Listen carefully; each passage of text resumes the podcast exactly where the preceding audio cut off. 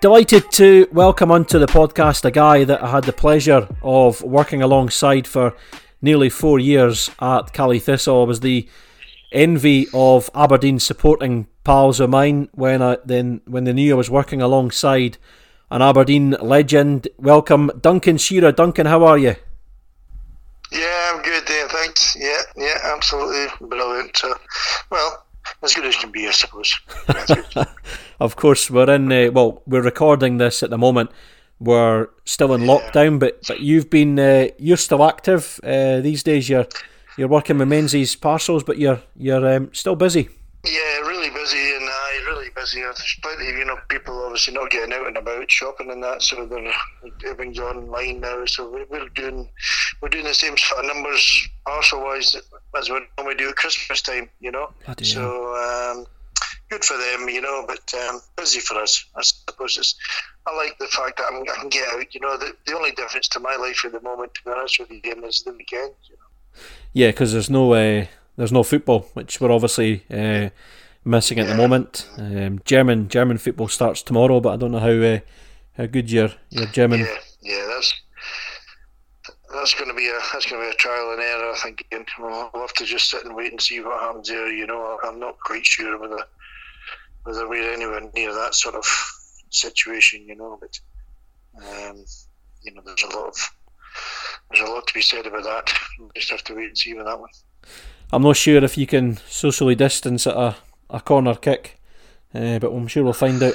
No, no, certainly, certainly not when I played. You couldn't do it. so uh, no, it's it's it's difficult. It's it's really horrible, and, and and I feel for the players. You know, because these are the these are the best days of your life. You ask any player, you know, what's the best days of your life? It doesn't matter whether you're in a winning team or a losing team.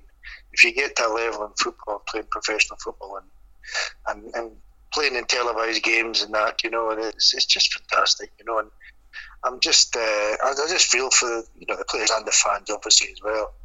But the players, you know, they don't get uh, big, big careers. You know, normally your careers around about 15, 20 years, you know. Um, so they don't want to waste, you know, much time sitting in their house locked away, not training and um, doing anything like that. So I do feel for them at the moment, you know, that's for sure.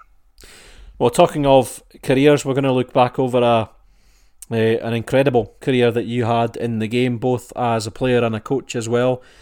Fort William boy, born and bred. I'm pretty sure you'll correct me if I'm wrong, but Kenny Cameron, of course, uh, from that area as well, the ex chairman of Caley Thistle, he used to tell me that you're a, a cracking shinty player back in the day as well. Is that right? Yeah, that was that was my main game. That was a game, and, and, and I still hold. Uh, Still hold uh, some great memories of it. You know, I played shinty right up until I was 18 through school after 18, as well as football, of course. Um, and turned out for Lochaber up at Spean Bridge a few times, in a couple of couple of shinty cup finals as well. Like not not the big one, obviously the big cup cup final. I've never uh, got that. I got to about 18, and then uh, and then joined uh, John Dennison and down in Fort William at the time. He was travelling through to to play for Clach, and uh, and he put the word into Clach for me, and, and, and that was early '80s, and that's how uh, that's how I managed to to sign for Clach from there. You know. So I take it you. Um when you said shinty was your main sport, were you, you still you're obviously still playing football as well, but but shinty was the preferred one. I mean, it is it is massive in the West yeah, Highlands anyway.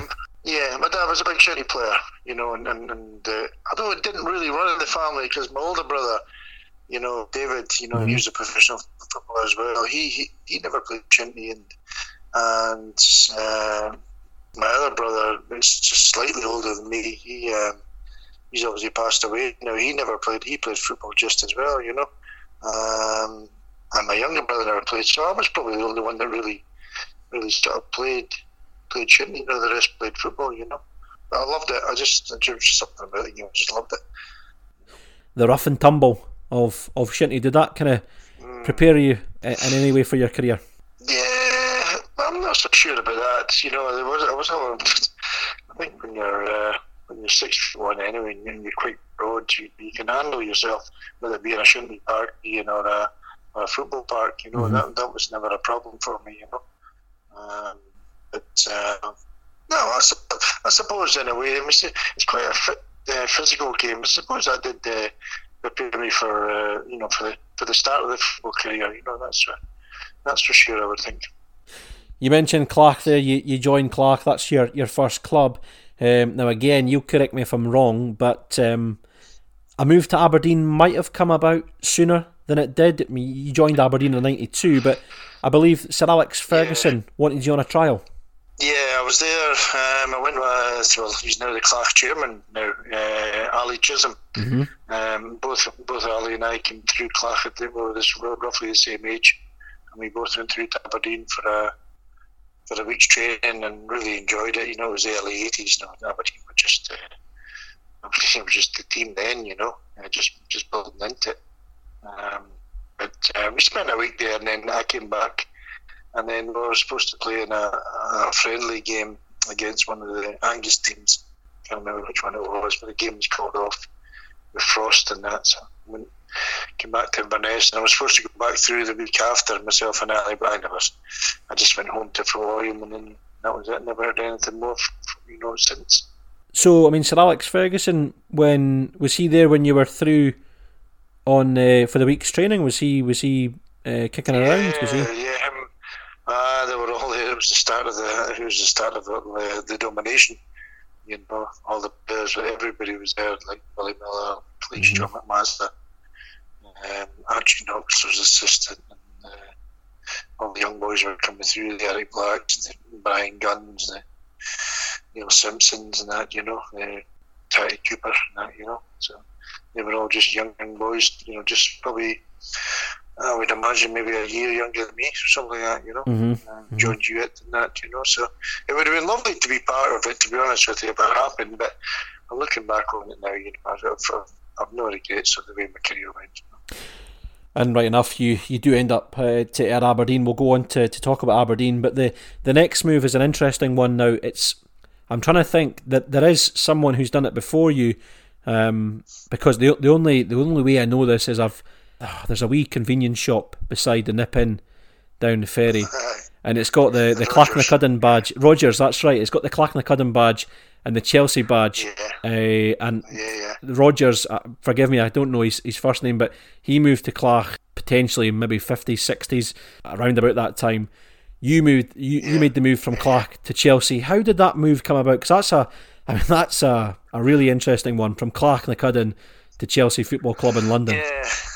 Yeah, well, that, that came about with a, um, a lad called Rod Klein. Um, well, late, obviously, Rod's uh, passed now. Um, I was playing a game at, uh, at Dingwall for Clach against Ross County, uh, midweek game, and we beat them uh, 4 2. I managed to get a couple of goals, and I was coming up the tunnel afterwards. And it wasn't even my own manager my own coach this uh, this man approached me, and you know, it was, it was Rod Klein. I found out later, obviously. That, you know, he asked me. He says, "Listen, do you want to go down to Chelsea for a, for a for a week's trial football?" And, I, and the first thing I said to him, I says, "You do know I'm 21 years old, yeah." You know, because normally then you would only get trials at 16, 17. Mm-hmm. You know, it was it was quite unusual for uh, somebody that age. And down down to Chelsea, you know. But he says, yeah, I know exactly how old you are. He says, but as the connection was there was uh, the ex-Ross County manager, Ian McNeill, was the assistant manager at Chelsea. Mm-hmm. And he's obviously kept in touch with Rod and, and, and obviously said to Rod that uh, with any young talent up there, you know, give us a, give us a wee nod and we'll get them down for a week. So, so that's how that came about. I went down for a week's, uh, a week's training uh, with Chelsea and I didn't think I did that great. Um, you know, we played a friendly game against Bristol Rovers. Um, uh, sorry, it wasn't a friendly game. It was a, a combination game. They were called. They were Chelsea reserves, okay. but they were allowed to obviously play a trialist in the game, and I was put down as a trialist. I just uh, after about an hour, my legs were gone. You know, it's just a completely different kind of fitness and, and everything. You know, um, even some of the Chelsea players at the time were saying to the manager, you know, um, you know, you need to get him off. He's too tired. He's gone. He hasn't got the fitness. And I thought I'd blown my chance. And Ian had taken me home back to my digs that night. And the first thing he said to me, he says, right, how much do you think Clach will ask for you? I said, do you think I did that well? I said, I've seen enough there. That's what Ian said. I've seen enough to satisfy me. So that was it. That's how that transfer uh, became. As a 21 year old, you mentioned there, moving to the, the bright lights of London as well, that must have been a bit of a an eye opener for you. Oh, it's the strangest thing. Um, just, I didn't, I'll be honest, it was the first time I was 21, the first time we'd been on an airplane, you know. um, so we got the flight, uh, we got the flight in the morning. Um, uh, through to, and I still remember the director's name, uh, Clach director, uh, Jock Fruin, his name was. And he accompanied me down there and uh, got me settled in, got me signed, and uh, and that was it. But it was just the strangest thing ever, you know. Um, you know, going from Fort William to, to London, no idea what was happening, you know. But I, I suppose in, in, that way it didn't frighten me. You know, I, I wasn't frightened because I didn't I didn't realise the you know the magnitude of the where the training ground was, and then for the first time I seen the stadium and walked out in the park. for me, it was just a game of football, you know. Yeah. didn't really understand the seriousness of the whole thing, you know. The uh, the, the characters around um, around Chelsea at that time, there was a real well. Most English clubs had a kind of a lot of Scottish players in, in, on the scene you know, late seventies, early eighties. The likes of Pat Nevin was down there as well. There was a there was a fair few Scots down there. Did that help you help yeah. you settle? I did. That was a that was a lot to do with McNeill, of course. You know, yeah, and the, they signed Big Joe McLaughlin, um, and he was a fantastic player for for Chelsea. The group he signed, Derek Johnstone signed um, for a while. It's a share a car with Derek and Duke. Um, with Pat Nevin uh, was there, you know. So a lot of good Scots there, you know. Um, I know all brought there by Ian McNeill, um, as, as well as the at the time there was you know players like Alan Hudson, guys like that, you know, who just uh, just fantastic player, you know. Um, Chelsea, you know, Chelsea legend, big Mickey Droy and that. Mm-hmm. Biggest centre half I've ever seen in my life. used to play reserve games and Mickey used to just grab me by the shoulders at corners and he walked me over to a spot and he said, stand there and I'll head the ball down to you. You know, because he was, oh, he's the biggest man I've ever seen in my life. if anyone's listening to this, uh, anyone listening to this chat and they know Mickey Droy, they'll know what I'm talking about. And man, sure as, sure as that's what happened. The ball will come across and you just head it down to you and you'll get a shot on target, you know. No bad way to um, to have someone assisting you like that. Normally it's a normally it's a winger, you know, playing the, the crosses in, but uh, yeah, absolutely. He was his first best boy was colossal. But a lovely man, a lovely man. I want to talk to you because you had a. I mean, you, you played for well, you played for four clubs down in England. Um, Chelsea was the first mm. one. You uh, you move on to Huddersfield Town, um, and you have a well a, a really good really good stay at uh, Huddersfield Town. But the one that the one that interests me is is Swindon Town because it's a really good story. Um, you, you join Swindon Town, you score a, a bag full of goals, you end up in the well, it's called the second division playoff, but it's effectively the what now is the, the championship. Yeah, yeah. So you're, you're fighting for a place in the in the first division, the yeah. Premier League equivalent. Swindon Town get there. They beat Sunderland by a goal to nil um, in the the playoff final at Wembley as well. And uh, but that, that, that dream of playing in the, the first division is is taken away from you because of financial difficulties. Uh, talk to us about that time because that must have been a, a real you know, cracking couple of years at Swindon for yeah. you. Yeah, yeah, yeah, it was because I mean, obviously when I went to Swindon first, it was Lou Macari, but Lou had said that he chased me before I went to Huddersfield. You know, you go on a train to try and, but he was too late. I'd, I'd already signed for Huddersfield. Two or three years down the line, he he managed to to pursue me, go to uh, Swindon. Um, but that was, uh, you know, we we get to the playoffs under Lou uh, under Lou Macari, um, and then we get beat in the semi-finals by Crystal Palace, Ian Wright and Bright, and they were all playing for Palace at the time. Good, good team. Um, so we go into the next season. Lou leaves, and Lou goes to I think it was West Ham. He went to, uh, and then Ossie Ardiles comes in, takes over, and that's when the investigations started taking place. You know about the club and the tax and and the chairman at the time, uh, chairman's name was Brian Hillier. So, but we carry on playing that season under Ossie Ardiles and we change into a diamond formation. The teams just couldn't handle it. You know, we get to the final, as you mentioned, Sunderland at Wembley, and we won one 0 And by that time, this investigation had all sort of built up into the High Courts, where we had to we all had to go to the High Court and speak to the judge, you know, get up there. It was just a whole unreal thing. And the outcome of the whole lot was that Swindon got relegated into the lowest division. And the chairman, Brian Hillier, got a year in jail. Um, and then after an appeal, we got put up back into the division we were in, which was the, the second division. Mm-hmm. Um, and then Ossie, Ossie left and he went to Newcastle then uh, Glenn Hoddle took over. So it's uh, it was quite a story, quite uh, quite a story, but horrible at the same time. So I'm I'm, I'm assuming that um, I mean the, the playoff final win over Sunderland that's at Wembley. I mean that I've seen the mm. obviously the playoffs on television are. The, the, yeah. the playoff to them. I mean, they're incredible uh, games. But you, you win that game. Yeah. How soon do then you realise that you're not going to play in the first division? How how soon is uh, on the timeline? I went to the season had finished, and that was the last game of the season. And a week later, myself and my wife Michelle went to Jersey on holiday, and we knew the investigation was during that time we were on holiday. And then they eventually turned on the radio and said, "Here's the result of basically the Swindon Town. Swindon Town will be for financial relegations. Be dropped down to the lowest division." You know, I uh, because that was the dream gone, you know, because I was looking forward to going back, starting pre-season, and then looking forward to the fixture list coming out mm-hmm. when we were playing Man United, when we were playing Liverpool, Chelsea, my old club, and things like that. It just got whipped away from us. And the thing is, uh, uh, a couple of years later, um, Tottenham got done for the same thing, you know, financial relegations, whatever mm-hmm. you call it, irregulation, whatever that word is. Irregularities. They only got 100, uh, and they got a hundred thousand pound fine. You know, so just okay. I think it just Swindon Town a small club, they'll take that, you know, and, and that's what really annoyed me about it. The, the whole thing. Tottenham were a big club, you know. We can't we can't everybody down that division, you know. Why not?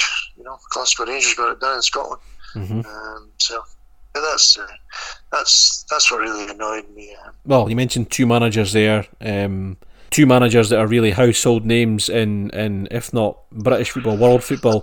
Ossie Ardiles, um, bit of a character, uh, a, a, legendary player. Uh, what was he like as a as a manager? Best best uh, best manager I've played for. Okay. I'm not saying he's the best coach, uh, but for me, best man management and uh, and just just had that be happy knack and everybody. I, just I remember the first training session, right? and, and this is the way all coaches went at the time. And it's the same thing, you know. If, if training wasn't going well, then they would stop it right on the line, and they would just run you. They would give you doggies until you know a dozen doggies, twenty yards, thirty yards, forty yards, and they would do that for five minutes. And you're right back into the game. Either up your up the ante, or we'll go back running again. Take your turn. You know, if things are slipping up in the in the other sides, that's what they would do. But uh, that was his first training session, you know. Um, the coach at the time was Chick Bates. He stayed on after Lou Macari left, you know. And Ossie was working with him. And Ossie just got the ball out all the time. All Ossie was, just wanting to play boxes, and passing, shooting and finishing. And just everything was with the ball. But hardly any running. We done this big circle one day, uh, and uh, it was just everybody was mucking about. And the coach turned around and says, right, everybody stop. Right, on the line. I was just like, what you doing? What you doing? What, what you doing? He says, we're running. No, no, no, get the ball. Get the ball. Play the ball. Play the ball. Okay. And that's all it was. It was everything was to play with the ball. And that was the first time I ever seen alcohol in a, in a changing room as well before the game. There was a bottle of whiskey in, in, in, on the table and a couple of the players would take a mouthful before we went out onto the park, you know. Um, Brilliant. Not for me, you know.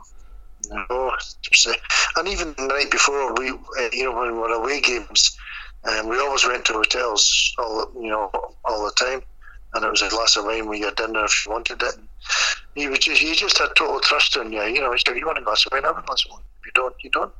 You know, I'm not going to stop you as long as you do what you think will be good for you and uh, and uh, gets the best out of you. That's that's the way Ossie worked. So I love playing with him, and, and everybody did everybody, even even the subs. Normally, you get the normally you get the sub players that they're not playing. They just start a bit of poison with the manager and the coaching and the training rubbish. You know, only because they're on the bench. And you know, mm-hmm. but, uh, even the boys on the bench, you know, love playing for us. Uh, he seems like a quite a chirpy character as well. You know, I mean, I mean, yeah, only got experiences of. Just, fantastic stories, you know. We were just sitting in awe on a Friday night after dinner, we're having a coffee around the table and. As I said, some of the boys have a glass of wine or something like that. But, uh, you know, we're just hammering them with questions about Argentina and and even he was talking about you know when the war happened and that, and he was still in England and, and it was just uh, it was fantastic just sitting there listening to stories as a group, you know. He leaves, and you mentioned Glenn Hoddle comes in as well. Again, Glenn Hoddle um, was a mm, fantastic yeah. player. Um, as well as Ossie Ardiles, uh, two legendary players. But but did, am I right in saying that Glenn was a player manager to begin with? Did he did he play a lot yeah, during your time? I yeah, yeah, yeah, yeah. He was. Uh, he played a good season and a half, Glenn, and he played in between the two centre halves and used to step into midfield and you, honestly, as a striker, you just spin off the shoulder of a centre half, and the ball would be two yards from you. That's that's him kicking it from about seventy yards. You know, the thing about Glenn was when he first came, his first job as a manager, I think he found it really frustrating that you get a ball down from about 60, 70 yards up in the air, and you would take a touch and it would bounce away from you, and he'd be going sloppy, sloppy, sloppy before he realised, you know, that not everybody's Glenn Hoddle. Yeah. You know, he had to he had to rein himself in a little bit and say, well, wait a minute, you know. And it used to frustrate him that boys couldn't uh, getting balls hammered at them and they couldn't control it first time because his touch was just his touch was like nothing I'd seen before, you know.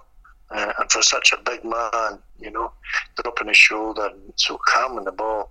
But he's he's Glenn Hoddle, you know, he had to he had to he had to rein himself back a wee bit and say, Well wait a minute, a lot of these players can't do what I'm asking them to do, so I have to I have to change my ways and try and help them do it, you know.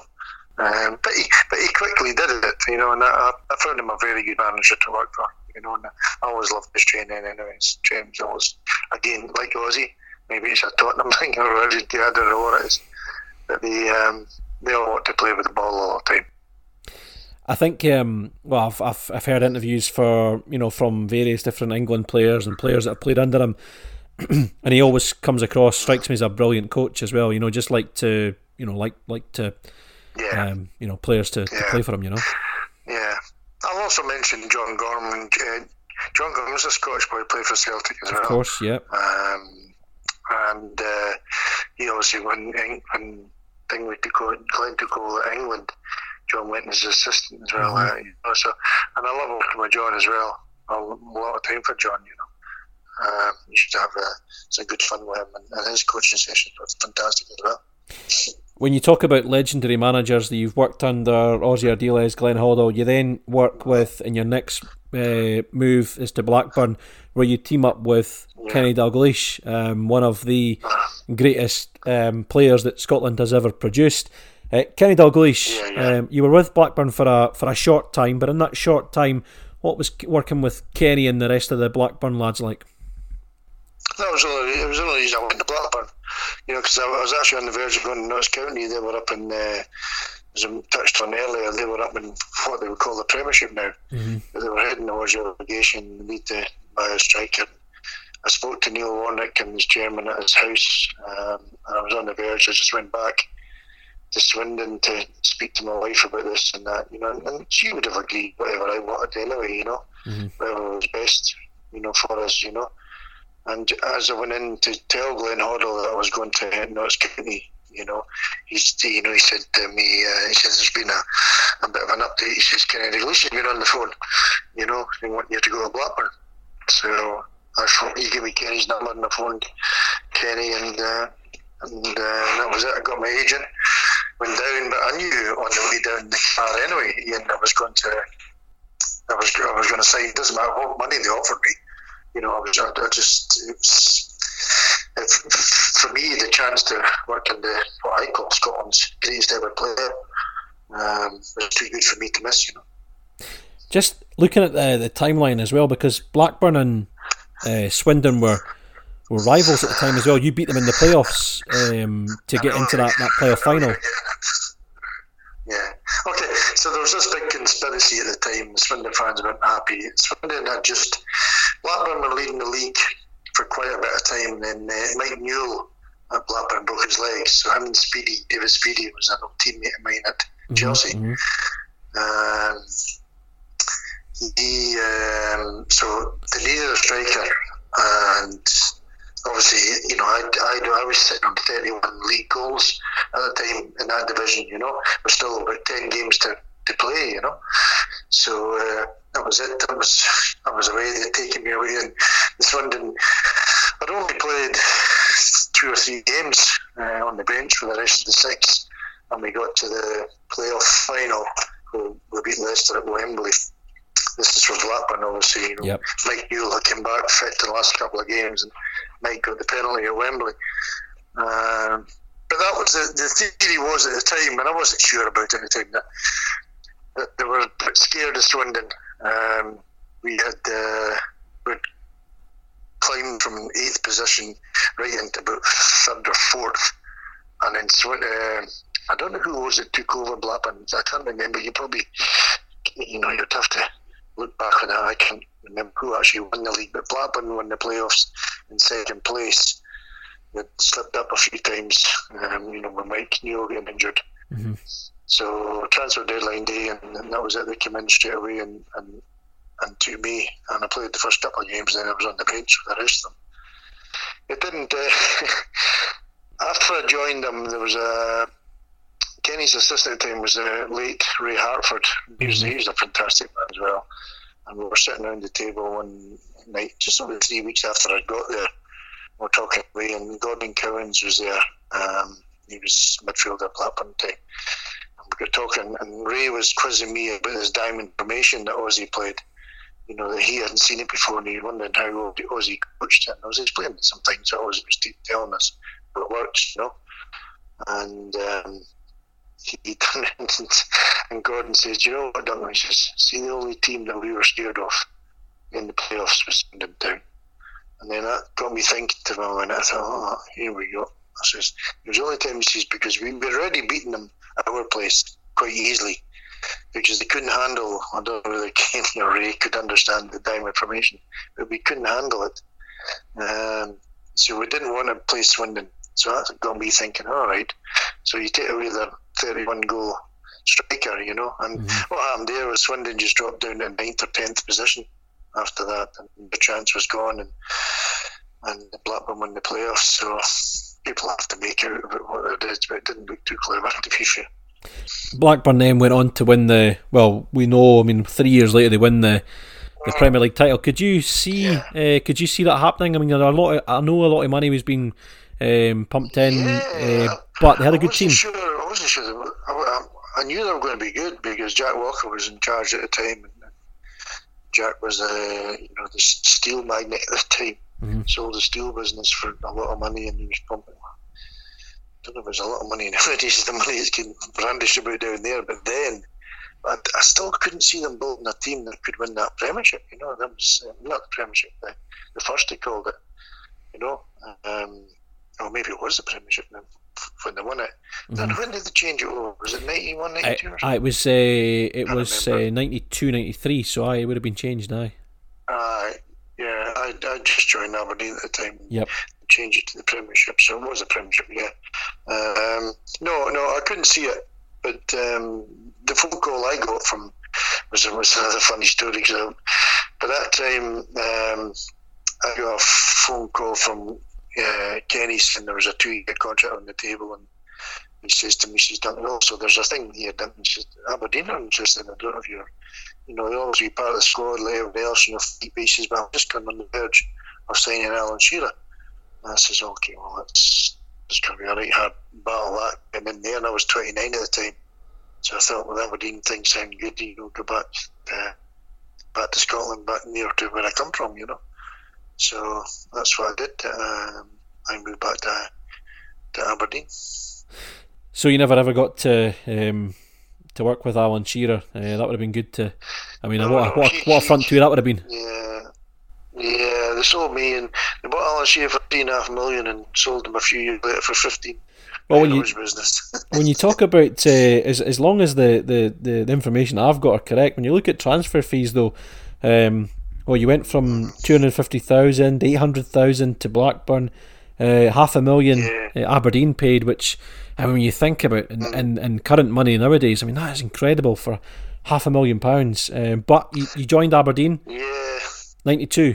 Uh, that's right. Uh, uh, well, I mean, but also, the, you know, a year away from after that, they paid a million for Paul Bernard. That's right. Yeah. Um, so, mm-hmm. so there was money about at the time and that, but I think it just they realised that that wasn't the way to go for clubs at Aberdeen. You know, you had to you had to produce your own players and that. And, and now it's all changed with the Bosman contracts coming in now anyway. Mm-hmm. So mm-hmm. Uh, yeah, yeah, a lot of money at a time and that, but um, but that was just that was the average price for the average players. So you moved to Aberdeen '92, um, five years Aberdeen, and it's it's fair to say I may be quoting you wrongly here. I'm not sure, but I remember when I'm, we were at Caley together, and you were, you know, you would you were saying you were going to Aberdeen, and I mean, I mean, I'd, I'd imagine that you you wouldn't have a problem buying a pint in Aberdeen. You're fairly well regarded by Aberdeen fans. Yeah, yeah. I think a lot of people ask me about that as well. I always felt that this is my whole club I went to. Um, whether it be Huddersfield, I was the same at Huddersfield and not so much Swindon because there wasn't really a, a sort of pub culture. Swindon was always seems to be, uh, you know, like country pubs and things like that. Mm-hmm. There was never really a town centre in Swindon. But Huddersfield was like that as well, and I always got if I go into a different pub, you know, I, I never frequented the, the footballers' pubs. That's that's the sort of what I'm trying to say to you. And I never, I never went to the wine bars and, and, and the nice clothes and, and all that. So I always went to working clubs and pubs now, you know, and, and that's where for me most of the fans are.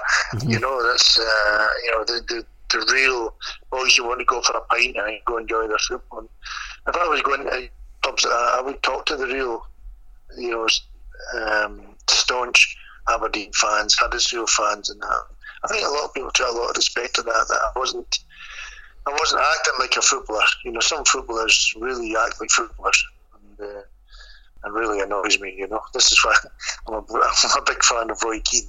You know, he just calls as yeah. is, and you know, and, and like I was the same. You know, and just just old fashioned, just the way we were brought up. I'm afraid, you know. Um, so I always got on well with the Aberdeen fans, and any time I go into any of the pubs in Aberdeen, there's always something, something says hello and there's a chat. And that's good fun.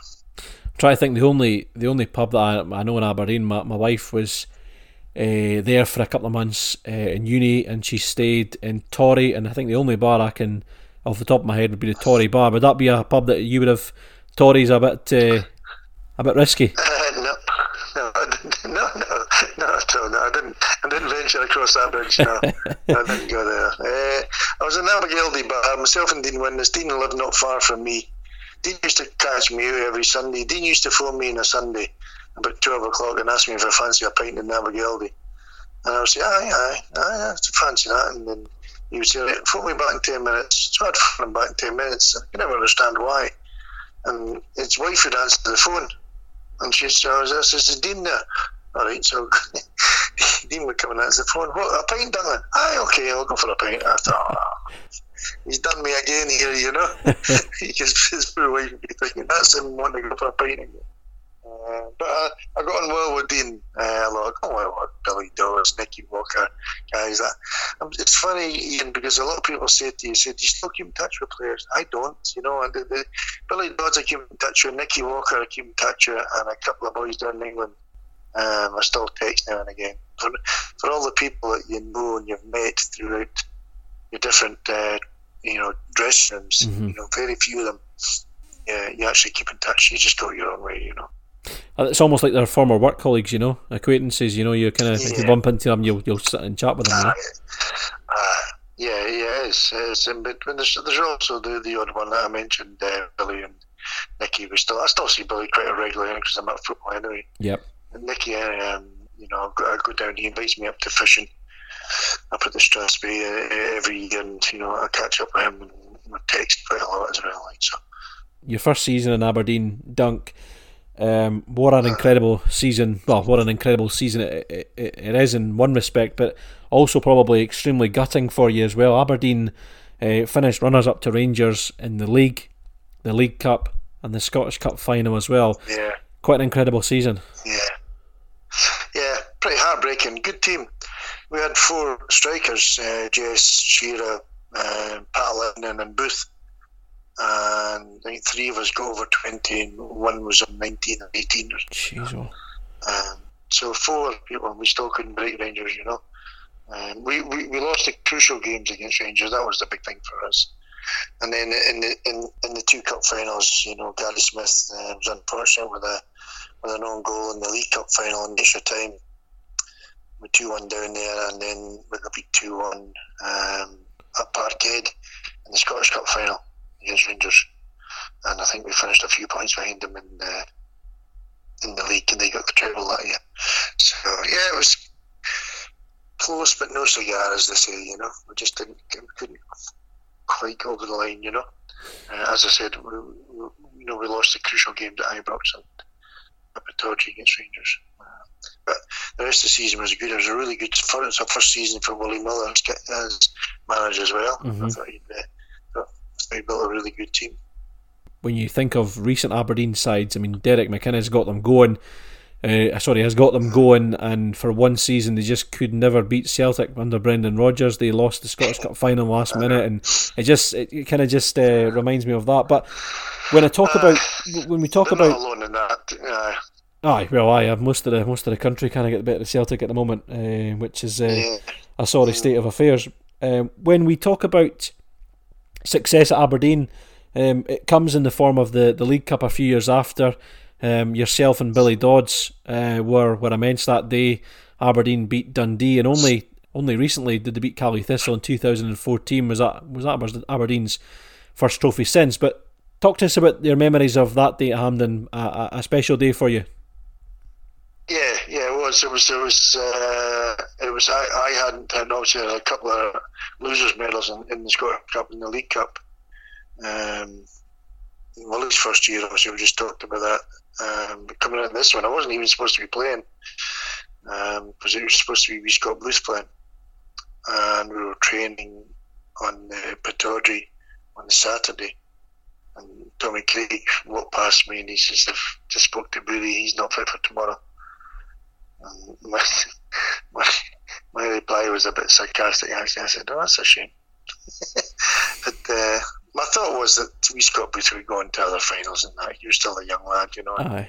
I was at 31 at it. I was 31 at the time, and I was I was just overjoyed to be playing, you know. Because I knew, and let's face it, we were strong favourites. Dundee were in, the, were in the first division at the time, mm-hmm. so we were expected to beat them. But it doesn't, it doesn't always work like that.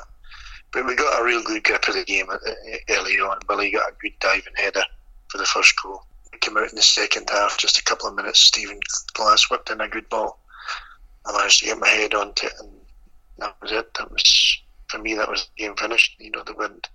Dundee weren't going to come back from that. You know, um, so we just played out the rest of the the rest of forty minutes, and uh, and then that was it. That was the first winners' medal. But uh, fantastic. You know, just just loved it, and I wish I could have got more of it. You know, but I'm just happy enough to get. Uh, to get one sort of day of glory and you know sad state of affairs in Scottish football over you know recent years obviously Rangers and Celtic well Celtic especially Rangers back in the 90s mm. tend to win most things but I think now when clubs like Aberdeen like my own club Hearts and you know even Caley Thistle and Ross County winning trophies as well I think when these days come along they're special days for fans but they're also special days for players as well because yeah. they don't they don't often come round no, no, no. Particularly if you don't play for one of the old firm. Mm-hmm. Uh, well, I'm saying the, one of the old firm at the moment is really one old firm picking up trophies and that. Uh, but no, no, when you're near and, and and and it's always it's always going to be your best chance of glory is either the League Cup or your Scottish Cup. Um, you know, if you're being realistic and being completely honest with people, you know, it's very unlikely you're going to win the cup. Uh, sorry, win the league you know, very unlikely on what they've got. You know, and you can push them and you can do it, push them as hard as you can. You know, they'll always have that extra. Uh, particularly Celtic, uh, you know, at the moment. So you know, you're always looking for the for the cup, for the League Cup or the Scottish Cup to get something, and like they're doing now, you know, you're trying to get into third, uh, second or third place, you know, um, and get into Europe. So, but we shall wait and see see how that that carries on. But I don't see it changing anytime soon, Ian. You know, because I was just thinking this the other day. Actually, and you'll probably tell me. I don't. I, am presuming Aberdeen are the last team to win the league, were they? Outside the old firm. Yes. Would I be wrong in saying yeah, that? With, Dun- with Dundee United, maybe? No. Oh, is it? Dundee United. Uh, possibly, yeah. I was just three maybe. The other day and uh, I couldn't figure out who was. You um, so, but it was a long time ago before you seen that someone other than Rangers Celtic won that, won that league trophy. Well, I, am hoping that uh, someone will break that uh, relatively soon because it would be, be brilliant. Because you haven't seen it in my lifetime anyway, that's for sure. Which which says an awful lot. Yeah. yeah. Um. Dunk, when you when you look at your five years at uh, Pittodrie, as we said, we touched on earlier, you're you're worshipped by Aberdeen fans. In fact, I, I know that there's one or two that have uh, have got in touch with me that desperate to to get you on the podcast. But when you look back at your five years, how do you sum up your five five years at Pittodrie? Aberdeen, uh, Aberdeen, the best club I played for. You know, I'm, I'm, not saying they're the best team. I think the best team I played for was the Swindon team. I got to Wembley, um, but club-wise, uh, structure, um, everything else about Aberdeen really impressed me. I, I, I love the professionalism. I don't know whether that was an Alec Ferguson thing, but still, they kept his ways going. You know, Willie knew the ways, and, and, and they kept it going. Alan Smith kept it going, and you know, um, and, and, that's the way it was. You know, but everything about it for me, you know, when I went there, um, the, the, you know, the players were sitting in the canteen having their lunch, and the directors would come in and sit with the players. Mm-hmm. You know, any Monday, Tuesday, Wednesday, Thursday, Friday, or whatever. You know, everybody was encouraged to go and sit and have lunch, and, and there was no cliques. You know, um, and it was horrible when we went back there. Uh, to be honest with you, we went back there with you know uh, with Steve Paterson. We went mm-hmm. into the canteen, and there was four or five French players away in the corner on their own playing cards, speaking French, and the other boys are all over the other place. And you know, I think yeah, this is just not this is not our team football club. This is this is everything against it. That's not saying because they were French. Don't get me wrong. It's just because there was a split. You know, there was you know the first thing you should have done straight away was we did it. You know, you weren't allowed to speak French. All these boys could speak English, so they had to speak English and change them. You know, um, didn't like that sort of side of it. But there we go. I want to talk to you about your, your international career as well because around about that time when you're you're scoring goals for Aberdeen, you you have uh, proudly seven caps to your name, many much more than uh, many others in the country, uh, and two goals to your name as well. Um, when you look yeah. back at your, your, your time with the national side, well, your, your first goal was against uh, the Dutch. Uh, you beat Ed de Hoy, Ruud and co uh, over over in Holland as well. So no mean feat there. Um, but how how do you um, look back on fond memories of, of turning out for the national side? Oh, it's unbelievable, you know, because you know I, I, I came to Aberdeen at 29 and I met up with a, a good family, the Aird family, and they, you know, they actually uh, how I met them was that um, you know they wanted to sponsor my car and give me a car to drive about. So I met that way, and uh, remained good friends with Graham and dad Ian, and you know, used to go and sit in the they owned the, the Dolphin Chip Shop in Chapel Street. And after training, I used to drive in and, and, go in and sit around the back in the office with them, talking about all sorts of things they would say to me, listen, you're starting to be Aberdeen, you keep scoring goals like you'll get Scotland call up. And I'm thinking, wait a minute now, I'm 29, 30 now, you know, you don't get these things at that age, you know. And about six, seven months later, you know, that was it. I was called into Scotland squad for the first time. You know, and, I didn't know at the time. I thought you, I thought you got a cap just for being in the squad. But apparently, you had to get onto the park. so I was, I was involved in a couple of squads with Andy Roxburgh sitting on the bench. I never got in the park. So and I used to watch the boys getting handed out their caps after the game, you know, and I'm thinking, oh, come on, surely you get one cap, you know. Uh, eventually, um, Big Brown took over and uh, came on against Austria as a sub So that was, I mean, that, I mean, that would have done me. But then uh, once you get one cap, you get another. Now you're wanting a goal. So you, you, you have these wee sort of targets you set yourself. You know, right? Okay. Now next time I want to start a game. So, and I was I was uh, lucky enough to to, to start the Finland game in the in the European qualifiers for England. Yep. Um, right to Finland, we won two one. I managed to get the first goal. So that was great. Got my full debut, uh, my full cap, and plus I got my goal alongside it. So. But I didn't, you know, I wanted it to last as, as long as I can, but I knew it wouldn't because time was running out of me uh, at that age, you know. Um, but just uh, to, as you said, just have, half a dozen caps is, is, is fantastic for me. It's a, it's a real, real honour. Considering, um, uh, you know, I went out to Mexico as a fan, uh, as a as a fan with three uh, three friends. Uh, we went over there for three or four weeks. Uh, in 1986 World Cup finals. Yep. Uh, I was also in France for the World Cup finals, and I was also down in England. All part of the Tan Army, you know. Mhm. Uh, but uh, but uh, sample both of it. Sample this, you know, on the terrace, and, and sample actually on the park.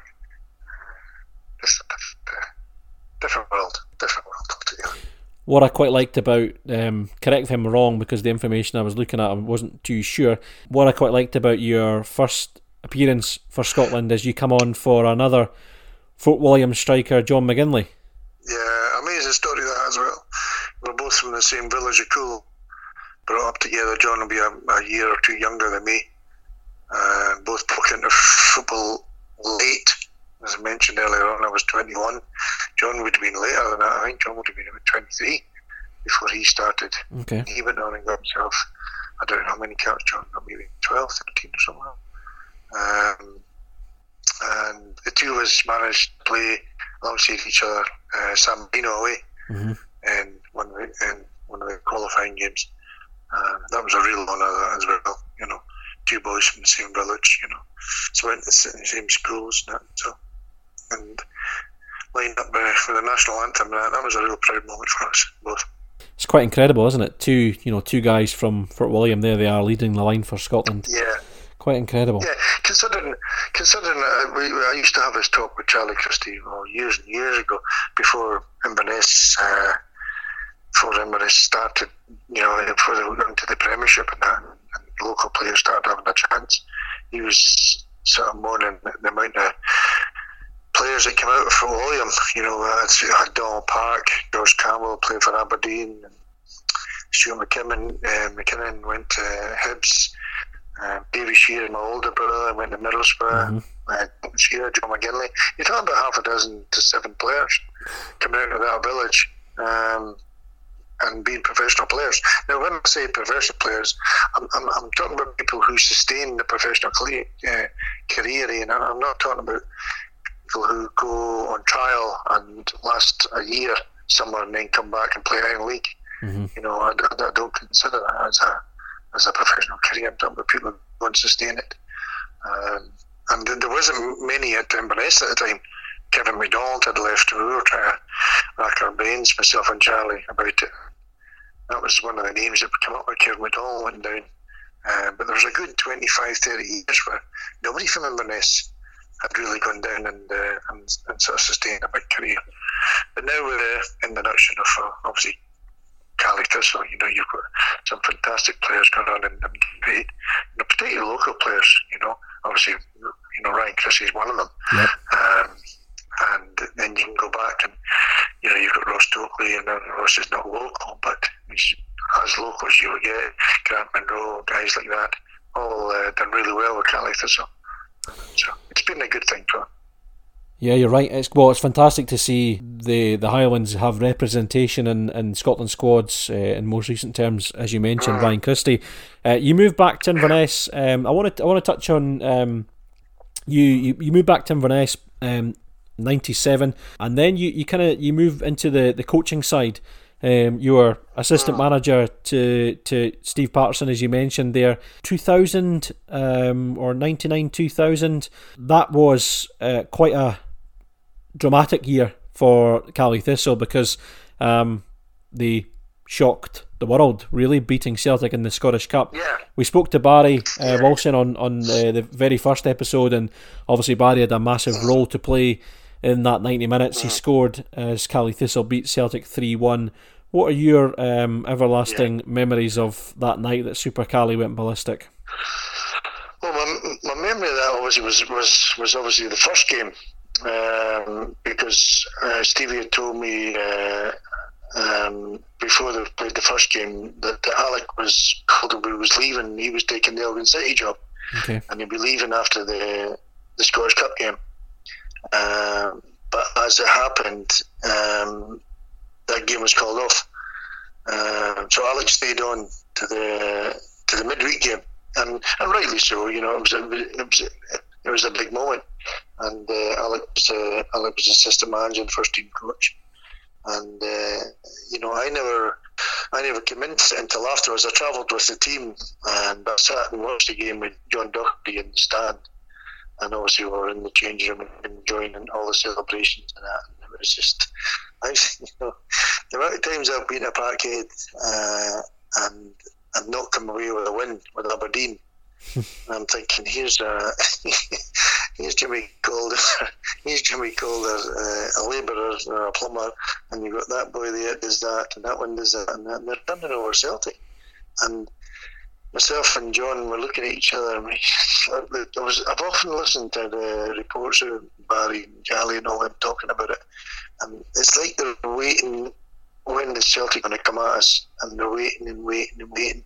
And time's dragging on, and then Caley get another goal, and then there's ten minutes to go, and there's nine minutes to go, and there's eight minutes to go. Eventually, John and I looked at each other and said, "Celtic are not going to win. they're not going to come back." You know, we're just sitting there waiting for them to come back, but they're not going to come back. They're, they're, they're down. They're on their arse. Um, and Caley ran out quite easy winners in the end, you know. And it was, uh, and I remember afterwards, you know, we had the little celebrations when the players were afterwards, and um, and I, I'd got to know Paul Lambert quite well as well. Mm-hmm. Paul came up to me and he, I says, "What do you think of this?" He says, "Damn Jesus, there's going to be repercussions for this. Mark my words." And I didn't really know what he meant until I sat in the bus and I thought, I wonder what he means by that. And then next day, the whole all hell broke loose, and that was John Barnes. He was finished after that, you know. So, mm. Of course, and Martin O'Neill, Martin O'Neill swiftly followed um, as a result of that the season after. You move on to Aberdeen. Um, now you, I know you touched on it there. Um, that spell uh, didn't didn't go well for for for Pelly at Aberdeen. Um, yourself going back to Aberdeen, were you were you disappointed at the, the kind of way that that uh, that transpired? Oh, absolutely, hundred percent.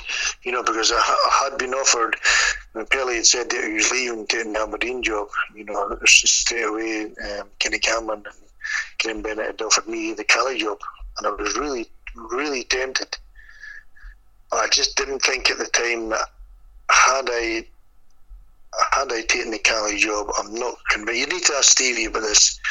I'm not convinced Stevie would have taken the job, Aberdeen job, if I hadn't come with him.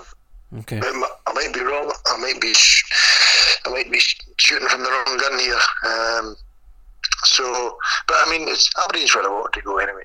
And, um, that's what we did. We went there, and as I said, touched on earlier, it was a real mess. And I think Steve deserves a lot of credit for the amount of rubbish that he pulled out of the club. Um, and the, the basis of Stevie was told to get good young players because Stevie had an eye for young players that had been rejected at clubs and, and bringing them back into their careers. The, the Dennis Wynesses, the Russell Dunkmans, the Barry Wilsons, uh, sorry, the um, uh, Barry Robsons, mm-hmm, mm-hmm. you know, players like that. You know, but we just couldn't. Uh, we couldn't find the ones that we wanted. You know that were that were going to push Aberdeen further up that league. You know, uh, and, and in the end, it was it was just it just didn't work out and that was that. You move on to uh, Buckie Thistle. Uh, you have a spell as Buckie Thistle manager again. You win uh, Aberdeenshire Cup twice, Aberdeen Shield as well at Buckie. Mm. Um, mm-hmm. Getting that, um, you mentioned there, you know, the, the potentially taking the, the Caley Thistle job when when Pelly leaves. Um, taste of um, management um, and your own and your own guys. How did you you find that at Buckie?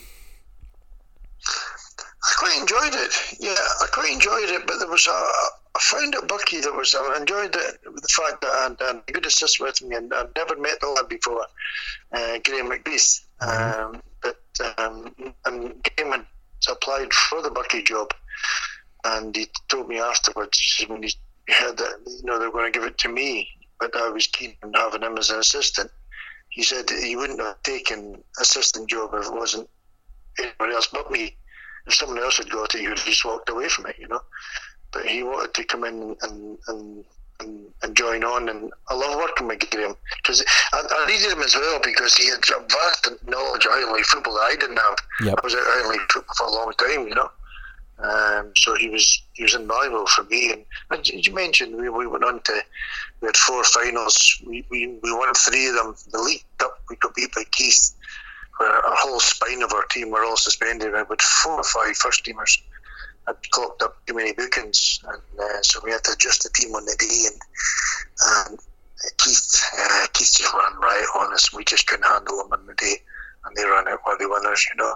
Uh, but the disappointing thing was the league because I found there was a a, a sense of it doesn't matter how many cups you won at Buckie, you know, they wanted to win that league, you know.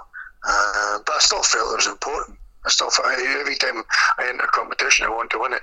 So I still felt it was important that these uh, these uh, these cups, or you win a competition, you go, you want to win it, and we did want to win the league. Uh, but what I find the difficult thing is, is that the amount of the players that we Graham and I identified and when we spoke to the players, um, the amount of money they wanted because they thought that Buckie had this uh, this war chest of gold, you know. And I'm thinking, oh, some of these players are asking for this money.